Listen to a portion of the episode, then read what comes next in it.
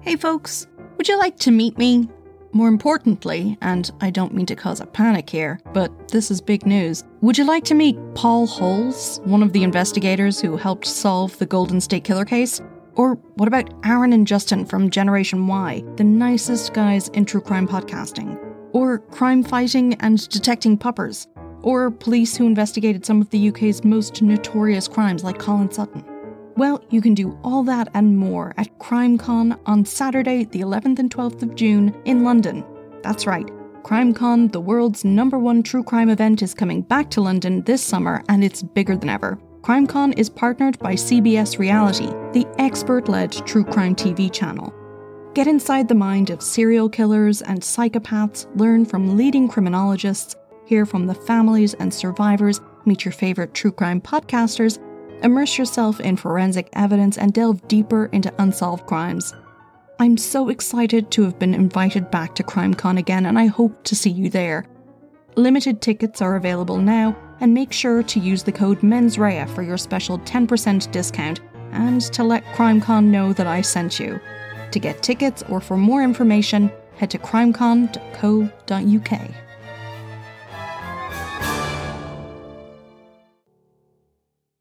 Hello, you lovely folks. Just a quick update before we dive into this week's show.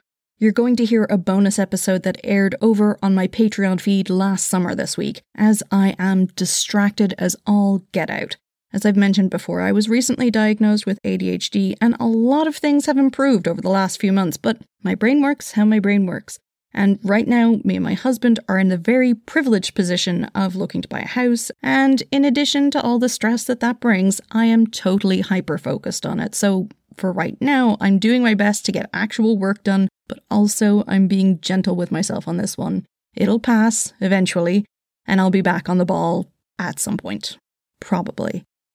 With all that said, I hope you find this episode interesting, and fingers crossed, this day next week, there will be some shiny new content for you to listen to. You're listening to the Mens Rea podcast, and this is the story of Rebecca French.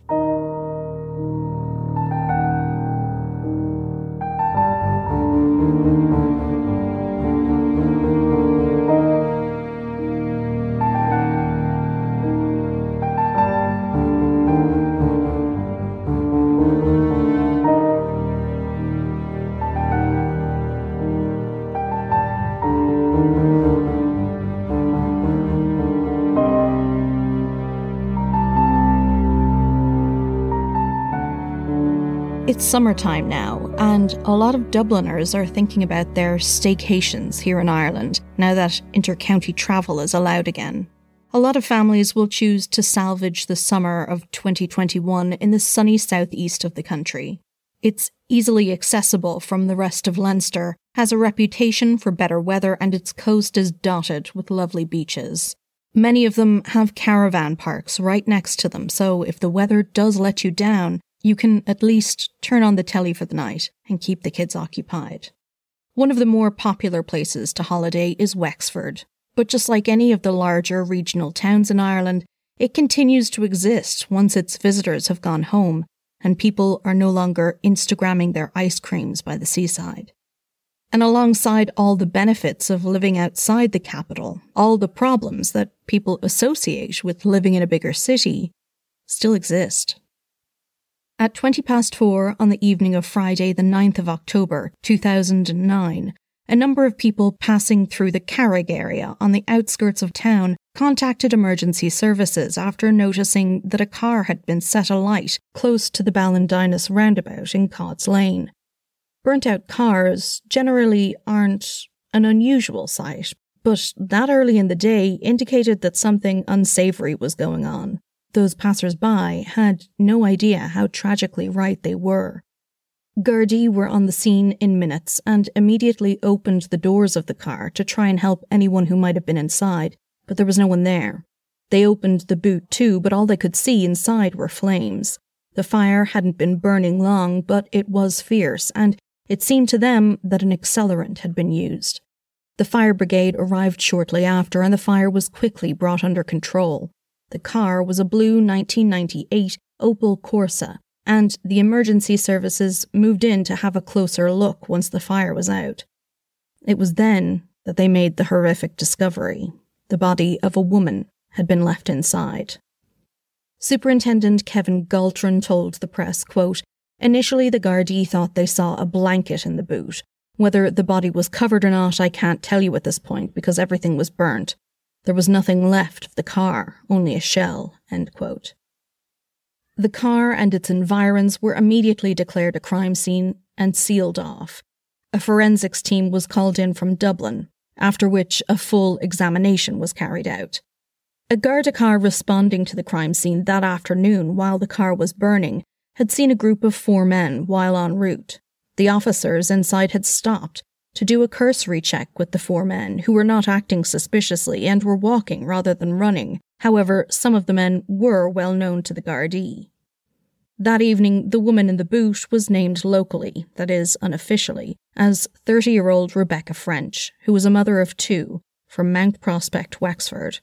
Her family were from Town, Wexford. Her daughters were 12 and 7.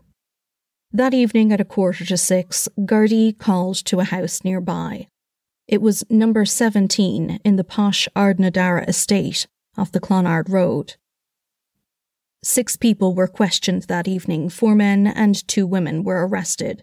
Gardaí told the papers that a person seen leaving the area was one of those brought in. Six people in the house were arrested in relation to the death of Rebecca French. Chief State Pathologist Dr. Marie Cassidy arrived on the scene the following morning, and after her examination there, Ms. French's body was removed to the local hospital for post mortem. Gardaí were unsure of what had exactly happened. They didn't know if Rebecca had been alive or dead in the trunk of the car when it was set alight, whether she had been unconscious, had been assaulted, or had maybe overdosed on drugs. It was also suggested that it was possible that the car had gone on fire after being involved in a crash. Gardaí said that they would have to await the results of the post mortem examination before they were able to get a clearer picture of what had happened to Rebecca and why it was that she'd been in the boot of the car. Gardaí also appealed for witnesses or anyone with information in relation to the case to come forward. A local person said that although what had happened was incredibly unusual, people in the area were suspicious of the house Gardaí had called to, telling the Irish Independent, quote, I'm sure people who lived in the vicinity of the area must be in a state of shock. We have known something of a peculiar setup relating to this house, with people coming and going all the time. It was well known to the Gardaí. That Saturday evening, the preliminary post mortem results were delivered by Marie Cassidy. This revealed that Rebecca had been the victim of a violent assault and had suffered extensive and serious injuries, which had resulted in her death. DNA results came in the following day, confirming what everybody already knew that the deceased was the young Wexford mother. With this information, Gardaí began working off the theory that Miss French had been assaulted in the house in Ardnadara before being put in the boot of her own car and driven by the four men to Cods Lane, where the car was set alight. Every local Garda in Wexford, whether rostered to work or not, was called in to assist with the case. They were joined by members from the National Bureau of Criminal Investigation and experts from the Garda Technical Bureau's Crime Scene Investigation Unit. Up to 100 Gardaí were involved in the investigation that weekend, making it one of the largest Garda operations to take place in County Wexford to that point. The last confirmed sighting of Rebecca at that point was 11am on the morning of Friday the 9th. Door to door inquiries had been carried out all through the area and a number of witness statements had been taken. Traffic checkpoints were set up near Cods Lane in the hopes that regular users of the road might have seen something that would be of assistance to the investigating team and continued to appeal for members of the public to come forward with any information that might be relevant. In particular, they were looking to establish the movements of Rebecca's Navy car from Friday morning until the afternoon when she was found dead. Gardaí also wanted to speak to anyone who had seen a group of four men walking from Cods Lane back to Ardnadara. Rebecca's movements from Thursday the 8th and Friday the 9th became clearer. Her family were aware that Rebecca had gone out for a drink on Thursday night. Rebecca had left her two daughters with them, and the girls had been dropped to school by them the following morning. The family had begun to worry when they were unable to reach Rebecca throughout Friday morning And then, with the news that a body had been found on Friday afternoon and Rebecca was not among those who had been arrested in relation to her burnt out car, they, correctly, feared the worst. On the afternoon of Sunday, the 11th of October, two women were released from Garda custody without charge. Both were described as being in their 20s and they lived locally, though one woman was from abroad. Sunday evening, two men appeared before Judge Donncha Ó at a special sitting of Wexford District Court, charged with the murder of Rebecca French having occurred at 17 Ardna Dara. 27 year old Ricardus Dillis and 25 year old Ruslanas Manikas, both originally from Lithuania, were remanded in custody to Cloverhill Prison. Neither had made any response when charged earlier that day. Another man, 26 year old Peter Pasiak, a Polish national, was also before the court, charged with intent to impede the apprehension or prosecution of a person who had murdered Rebecca French. A crowd gathered outside the court who shouted abuse at the men as they left. All three covered their heads as they were brought out for transportation to prison in Dublin. The following morning at half past ten, 40 year old Patrick O'Connor, with an address at 17 Ardna Dara, also appeared before the court in Wexford, charged with impeding the investigation into Rebecca's murder. O'Connor had been arrested at New Ross Garda station at a quarter to one that morning and had said in response, quote, I didn't want anything to happen in my house. Like the three other men, he was remanded in custody to Cloverhill Prison. The house that Patrick O'Connor was referring to was in the estate Ardna Dara. The houses had been built in 2007 by JPK Developments, and the company was owned by the O'Connor family, relatives of Patrick O'Connor. Patrick was the owner of the five bed detached house number 17, where all the people accused of involvement with the killing of Rebecca French had been arrested by Gardaí. Later on the Monday, Rebecca's family put out a statement criticizing some of the reporting of her death that had occurred over the weekend. They said that articles indicating that Rebecca was involved in any way with illegal drugs was, quote, untrue and inaccurate. She was a loving mother a wonderful sister and a very considerate daughter. Her 74 year old mother, Nancy French, described Rebecca as a trusting and kind person who never saw the bad in anyone. Rebecca was the youngest of nine in the family. She had five sisters and three brothers and was often doted on and spoiled by her older siblings. Rebecca had moved to London at the age of 17, returning in 2001 after her first child was born. At the time of her death, Rebecca had been working towards becoming a freelance makeup artist and hairstylist.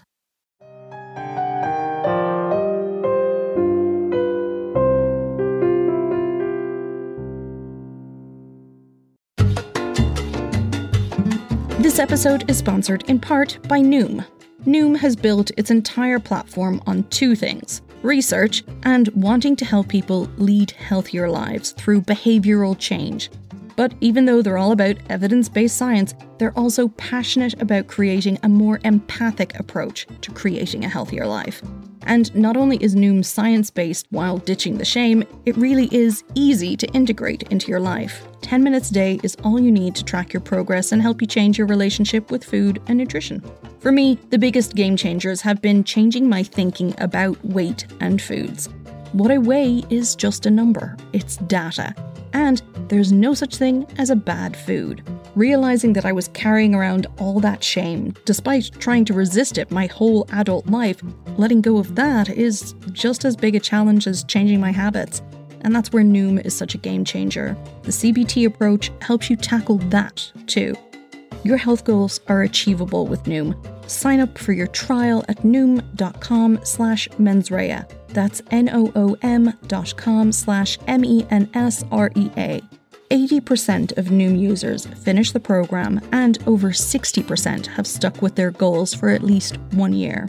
Once again, sign up for your trial and get psychology-based support at noom.com slash mensrea. This episode is also sponsored in part by BetterHelp Online Therapy my to do list is incredibly long, and trying desperately to get everything done when it needs to be done often means that there's one item that always ends up on the bottom of the list, and that's taking care of me. But I also note that that's a straight road to burnout, which, from a purely practical point of view as a self employed person, I just can't ignore. Striking that balance for me is still a work in progress, but it is also work I know is worth doing, and that means therapy and self care is at least on the list these days. What I love about BetterHelp is that it slots into busy schedules and it is really easy to use. It removes so many of those barriers that often get in my way when I'm trying to take care of myself. BetterHelp is online therapy that offers video, phone, and even live chat sessions with your therapist, so you don't have to see anyone on camera if you don't want to. It's also much more affordable than in person therapy, and you can be matched with a therapist in under 48 hours. Give it a try and see why over 2 million people have used BetterHelp online therapy. This episode is sponsored by BetterHelp, and Mens Rea listeners get 10% off their first month at betterhelp.com forward slash mens. That's B E T T E R H E L P dot com slash mens. On Tuesday, the 14th of October, Rebecca's removal was held at Carney's funeral home, and the following day, her funeral mass was held at Bride Street Church. The church was packed with family, friends, and neighbours the celebrant Father Brian Whelan called for the congregation to pray for healing in the community. Rebecca was buried afterwards at Cross Crosstown Cemetery. The following Friday, the four men charged in connection with her murder were remanded in custody at Cloverhill District Court for a further four weeks. Meanwhile, Gardaí continued to appeal for information from the public, again with a focus on the movements of Rebecca's Opel and the movements of the group of four men. In December of 2009, the books of evidence were served in the case. Then, on Monday, the 18th of January 2010, a fifth person was charged in relation to Rebecca's death. 25 year old Helen Connors of Belvedere Grove appeared before Waterford District Court, charged with acting with intent to impede the apprehension or prosecution of a person she believed to be guilty of Rebecca's murder. She had been brought in by Gardaí just before 10 a.m. that morning, and when the charge was put to her, Ms. Connors had said, quote, I was in fear of my life with four hardy men asking me if I wanted a bullet in my head. I told you the whole truth and nothing but the truth. End quote. Gardaí objected to bail for Ms. Connors, saying that she had failed to appear for unrelated court dates before, that this was a very serious charge, and that she had connections in England and therefore represented a flight risk. Her solicitor, Sinead Fox, told the court that Miss Connor had a young child who was being cared for at an aunt's home, and that Helen had resided with her mother since her initial arrest in relation to Rebecca French's murder. Ms. Fox asserted that her client had known since that time that charges could be forthcoming and yet had remained in Wexford. Not only that, Helen Connors did not have a passport and would be willing to comply with any conditions that might be set for her bail. Ms. Fox conceded that on previous occasions Ms. Connor had missed court appearances, but she said this had been due to a serious drug addiction that the lawyer said Ms. Connors had since overcome. The judge at the district court, again Ó Buachalla, asked what Helen Connor's plea was likely to be, but he was told that at this early stage, with no documentation from the Gardaí or DPP in the matter, it was too soon to make that kind of decision. Judge Ó Buachalla remanded Helen Connors in custody, saying he would review the situation in a week's time. Bail was denied the following week, however. Gardaí appearing in court told Judge Ó Buachalla that Ms. Connors had not been informed that she would be facing charges in the previous October. The judge was also informed by Gardaí that the book of evidence would be ready in the next number of weeks. On the 22nd of February, the book was served, and Helen Connors was remanded in custody with consent to go to the High Court to appeal for bail. She did not take this up. On the 5th of October 2010, the trial of four people accused of involvement in Rebecca French's murder got underway in the Criminal Courts of Justice in Dublin. However, an application was made that day by the defence before the jury was sworn in, and court was adjourned for the judge to make a decision on the matter. So, on the 7th of October, then, the trial began, but against only two defendants, those charged with murder. Both men pleaded not guilty, and a jury of seven men and five women were sworn in. Patrick O'Connor and Peter Pasiak had, in the meantime, pleaded guilty to impeding the Garda investigation. In the opening statement, the court heard that it would be the prosecution's case that two men, Ruslanas Manikis and Ricardus Dillis, who were in court with interpreters, had assaulted Miss French. They had both kicked and stamped on her and hit her with golf clubs. The court was told that the state asserted the two men had been aware of each other's actions and had acted jointly to inflict the injuries on Rebecca French.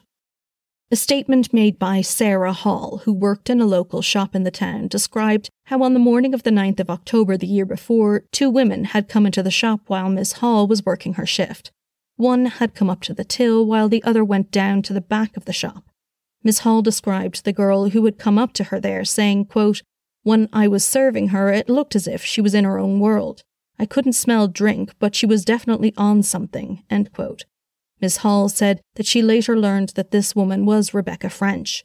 She also discovered that a bottle of wine was missing from the shop after the two women had left. Then the court heard from Jackie O'Hanlon, who was working in Aldi the morning of Rebecca's death. She knew Rebecca, as the two had worked together in the past for a period of about six months. At around 10 a.m. on the morning of the 9th of October, Rebecca and another woman had come into the shop. Rebecca went to the till to pay for breakfast items, while the other woman looked around the shop. But as the two women went to leave, Ms. O'Hanlon noticed that the other woman had a plastic bag around her wrist, which wasn't there before, and seemed to have something in it. She stopped Rebecca and the other woman, and Ms. O'Hanlon said that the second woman seemed disorientated. This woman had two black eyes, which were swollen, and she spoke very quickly.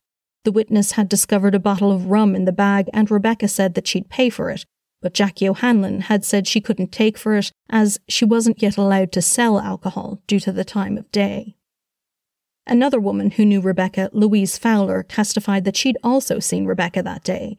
Louise had been driving on the morning of the 9th and had been startled when an oncoming car had swerved into her side of the road and almost hit her. Louise was even more startled when she recognized the driver as Rebecca French. Ms. Fowler told the court that Rebecca had a wide eyed look on her, and she wasn't sure if this was because of the near crash or because she was on something. The witness agreed with Conor Devally, who was acting for Mr. Manikas, when he put it to her that it was not unusual for Rebecca to have been intoxicated, though Louise became visibly upset while admitting this. After this, a number of witnesses described seeing a group of four men walking along a road not far from the site of where Rebecca's car had been burnt out. Then the emergency workers who had arrived on scene with the fire brigade at a quarter past four that day described quenching the fire and the discovery of Rebecca French's body. Garda Jason Lynch told the court that he was heading to the scene of the fire and was about 200 yards north of where the car was when he came across a group of four men. The guard had stopped to speak to them. The men said that they were coming from a house on the Newton Road and not from the burning car, and that they were heading to Ardnadara. Another patrol car had called to Patrick O'Connor's house in the Ardnadara estate that evening at around 5:25 in connection with an unrelated matter. Garda Ian Tanner told the court that the door had been opened by another man who he could tell had sandy, tightly cut hair and who was not Irish. Gardaí had entered the house and saw Mr. Manikas and Mr. Dillis were sitting with two other men and a woman. Neither of the defendants were wearing trousers or shoes at the time. The Gardaí noted that the washing machine was running, and in a basket next to the machine, the police saw what they thought to be bloodstained clothing. In a cupboard in the kitchen, Gardaí found a box of latex gloves, cable ties, and rubber gloves. In the fireplace, there were burnt remnants of what looked like cable ties and rubber gloves, along with a number of pieces of women's jewellery. One of the chairs in the sitting room had the seat covers removed, and they too were found in the washing. In court the following day, Friday, the 8th of October 2010, the state pathologist gave evidence. Professor Cassidy had first visited the scene of the burnt car and had observed Rebecca's body while in the boot of the car on the morning of Saturday, the 10th of October, 2009. Dr. Cassidy observed that a blue plastic bag had been tied around Rebecca's head, secured with a cable tie, and there was another cable tie around her wrists. A red petrol can was on its side nearby. Despite damage to Rebecca's body from the fire, it was still possible for the pathologist to make out bruising left on her body and Rebecca's broken ribs. The post mortem revealed that Rebecca had extensive defensive type wounds to her arms, and there were injuries to her abdomen and ribs consistent with kicking and stamping. Five of Rebecca's ribs were broken. There had been no soot or smoke apparent in Rebecca's airways, indicating that she had died before being put into the car boot. Rebecca's cause of death had been blunt force trauma to the head.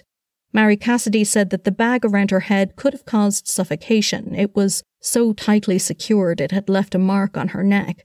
But in the pathologist's opinion, the bag had been placed there to catch blood coming from Rebecca's head wounds. A toxicology report indicated that Rebecca had consumed a lot of alcohol, two and a half times the legal driving limit.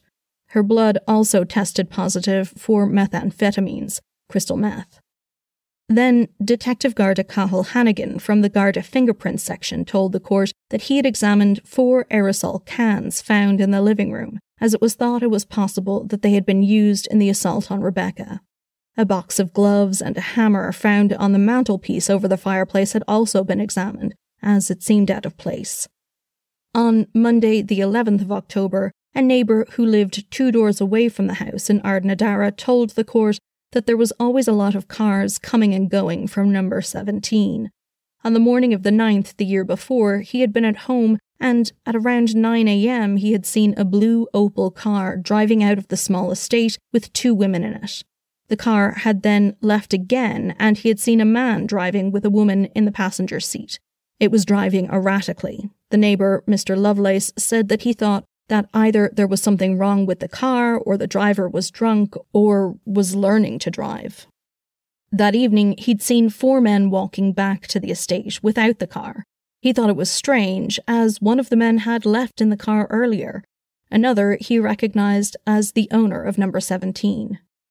The Tuesday and Wednesday of that week were spent in legal argument, which, when open court resumed, Mr. Justice Barry White explained to the jury was because of a complex new piece of legislation which required dealing with. On Thursday, the 14th of October, the court heard that there was blood found in between ridges on a golf club, which had been found by Gardaí in a coat stand in the house at Ardnadara. Another club had a smear of blood on the shaft. More of Rebecca's blood was found in the living room of the house on the legs of a stool. There were more droplets of blood on the concrete slabs of the patio in the back garden. The jury were also shown photographs of the house where it was alleged that Rebecca had been killed after having spent time there drinking with the owner of the house, the two accused, and several other people. Then, on Monday, the 18th of October, the trial took a dramatic turn. When the jurors arrived in court that morning, Mr. Justice Barry White told them that they were being discharged, that the trial was over. The DPP had withdrawn the murder charges against the two men. The legal argument that had taken place the week before centred on whether or not the statements taken from the defendants, Mr. Manikis and Mr. Dillis, which had been given while in Garda custody were admissible due to the circumstances of their detention in the Garda station. Mr. Justice White had ruled that they would not be presented in court as the detention had been unlawful. It emerged that after the men had been arrested and were brought to the Garda station in Wexford, questioning was suspended after Gardaí had requested that the men be seen by a doctor, as it was clear that they had consumed alcohol.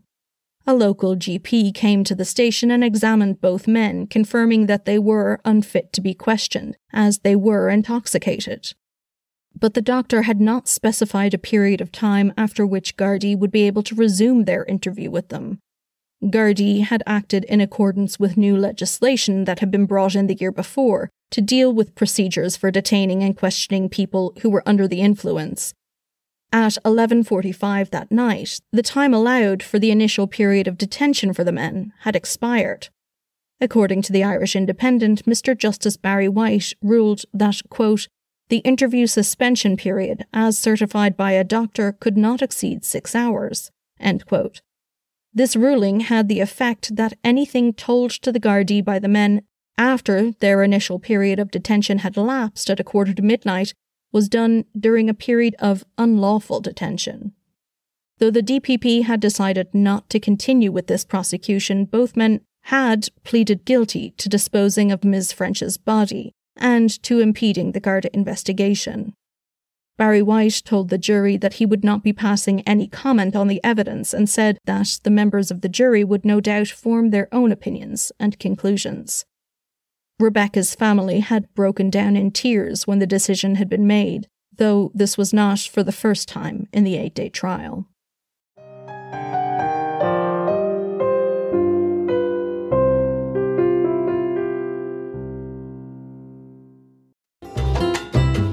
This episode is sponsored in part by June's Journey.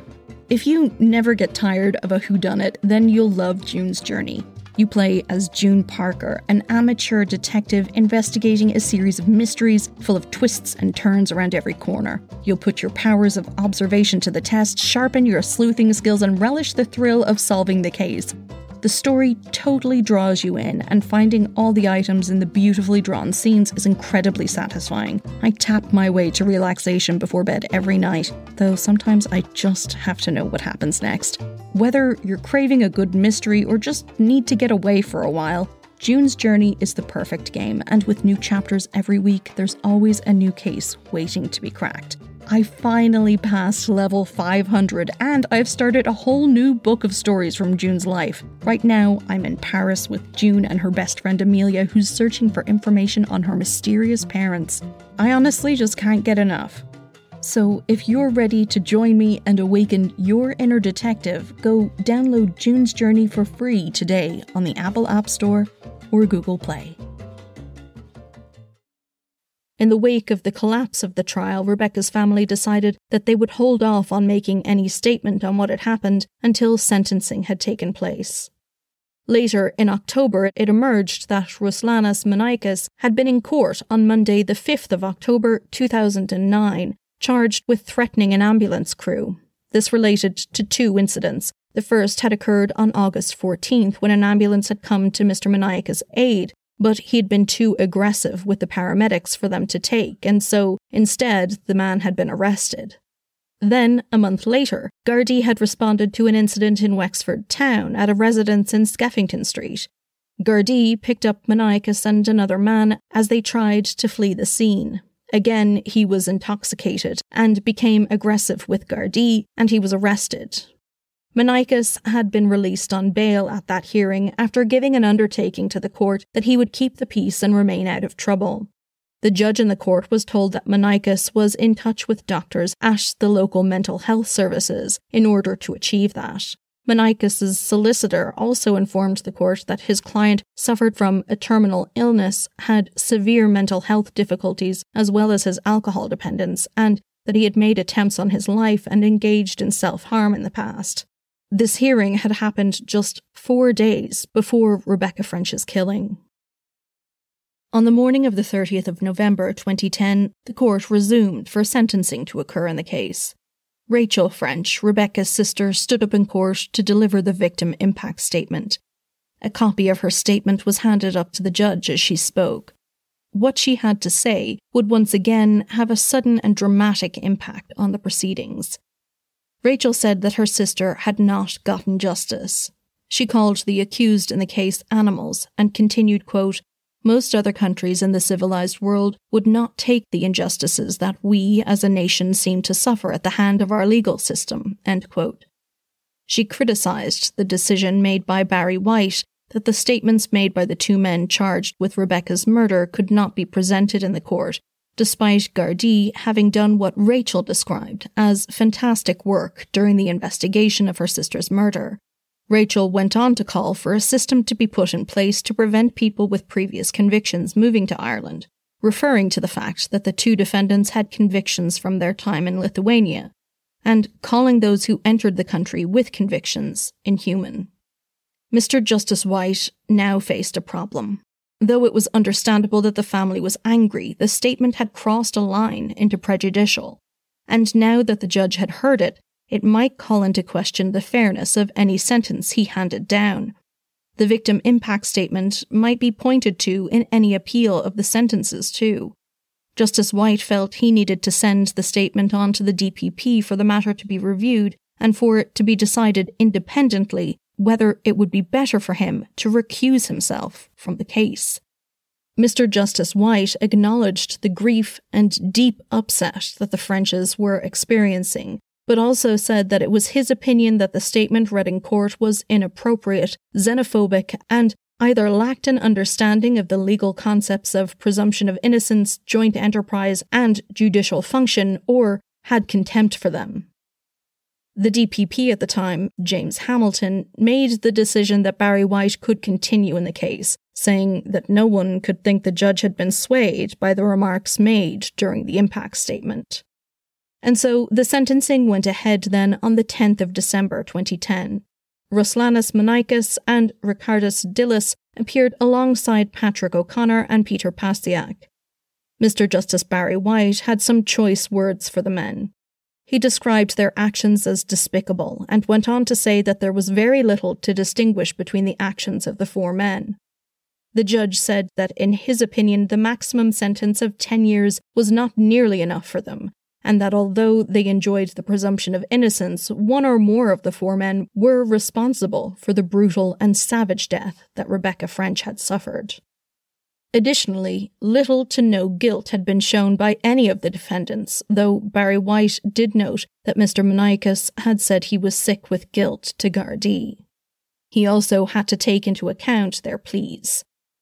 The maximum sentence of 10 years was imposed by the judge in relation to Manikas, Dillis, and O'Connor, with the final two years suspended, and in relation to Mr. Pasiak, he handed down the maximum with two and a half years suspended because the man had a record of no prior convictions. The suspended portions of Manikas, Dillis, and Pasiak's sentences were dependent on them voluntarily returning to their home countries once their sentences had been served. The French family said very little after this, only that they were happy with the sentences having accepted that they would have to adjust their expectations after the collapse of the trial.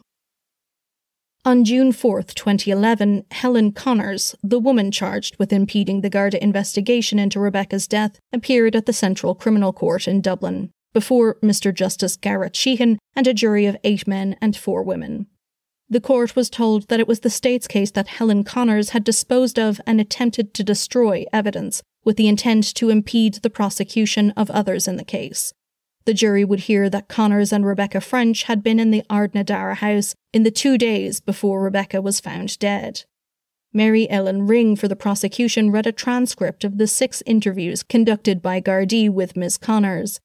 The defendant had told Gardaí that she, Ms. French, and the four men who had been convicted in relation to Rebecca's killing had been drinking together in the living room of 17 Ardnadara.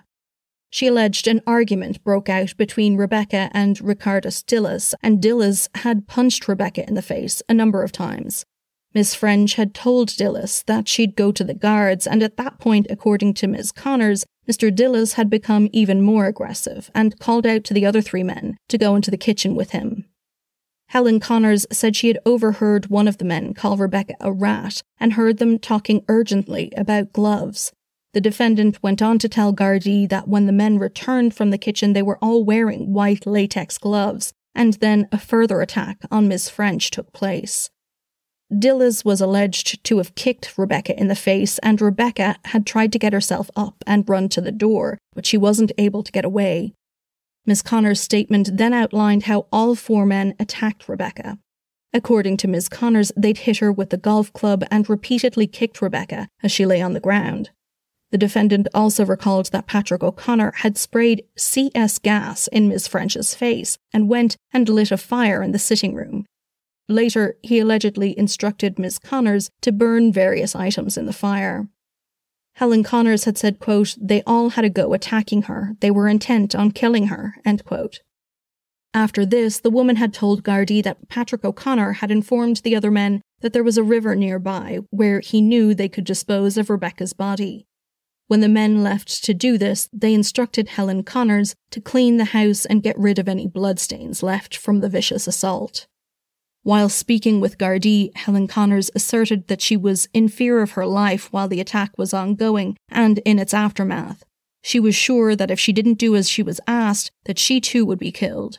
She was scared to leave the house when the men had gone because Ms. Connors said they could return at any time, and if they caught her leaving, she feared she'd be killed. The following day in court, Diane Daly, who had dealt with DNA evidence in the case, testified that material that was identified as blood on Ms. Connor's clothing was matched to Rebecca French's DNA. The ballistics section of the Technical Bureau had found 37 separate locations which had blood like staining in the house on furniture, walls, floors, and clothing. Some of the clothing had been found in the utility room next to the washing machine. The jury were sent out on the 8th of June to begin deliberations and were sent home for the night.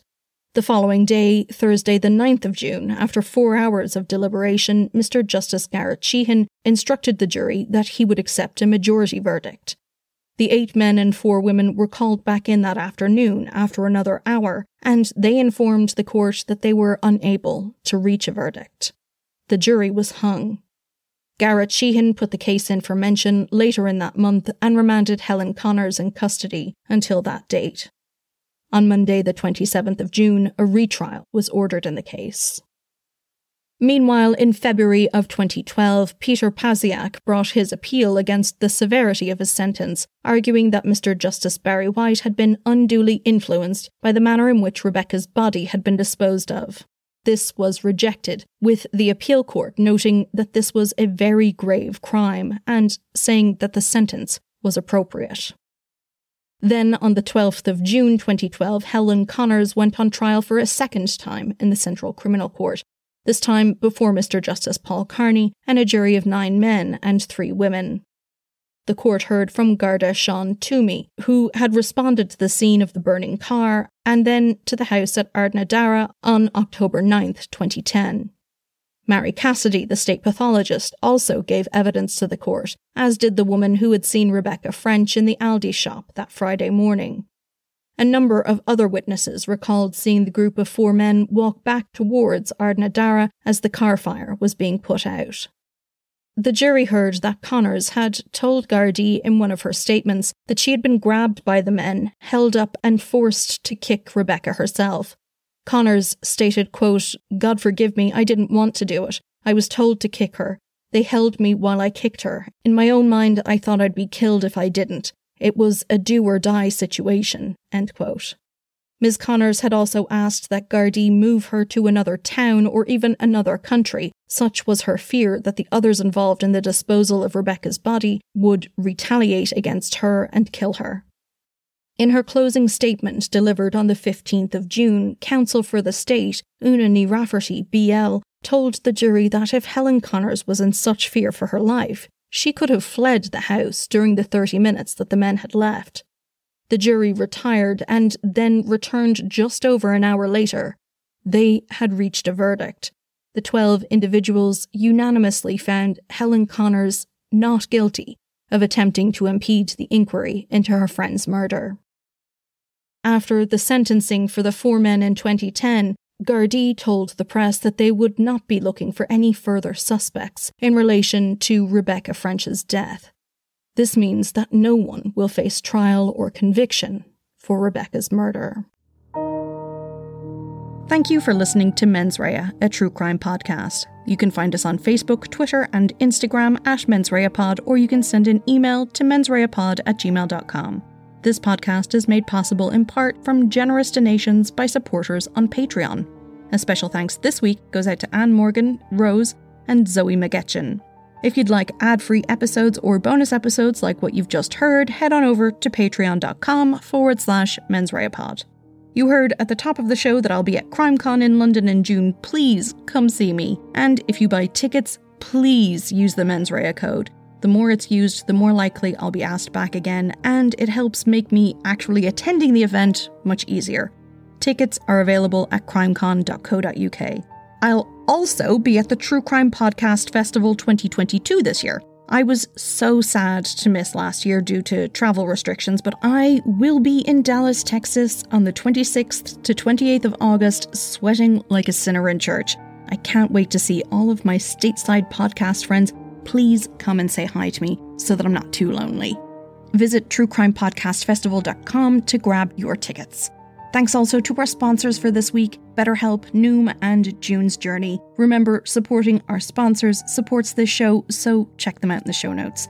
Our theme music is Quinn Song, The Dance Begins by Kevin MacLeod. Additional music is by Juanita Meisel and Kevin MacLeod. This episode was researched, written, and produced by me, your host, Sinead. All sources for today's episode can be found in the show notes or on our website, www.mensreapod.com. And so, till next time, don't do anything I wouldn't do.